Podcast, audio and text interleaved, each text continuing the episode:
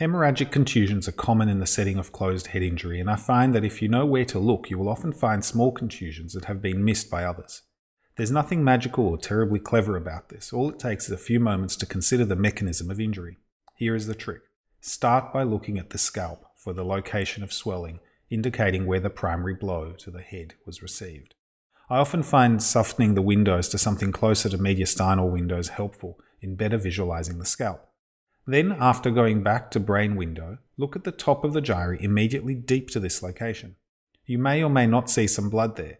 If you see a little traumatic subarachnoid blood just there, look carefully at the cortex because you'll often find superficial contusions. After you have looked at the parenchyma immediately subjacent to the primary blow, follow the trajectory of the blow to the other side of the brain, going through the center of the brain if you will. This is where the money is and most likely the location to find additional contusions. This is the coup contrecoup pattern of injury, which we will talk about in more depth on the next page. But it is often opposite the primary blow that you will find the most striking injuries. There are two other locations that are likely to harbour contusions regardless of the location of impact, but especially if the blow was to the back of the head. These are the floor of the anterior cranial fossa and the anterior aspect of the middle cranial fossa. The next time you have a dry skull to play with, run your fingers over the floor of the anterior cranial fossa. It is undulating with a number of gyral impressions. Now imagine the frontal lobe forcibly sliding over this surface, and it isn't hard to understand why contusions occur here.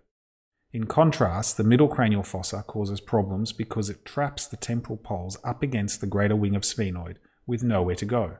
A brain that has been accelerated forwards will come to an abrupt stop up against the sphenoid wings and frequently split open.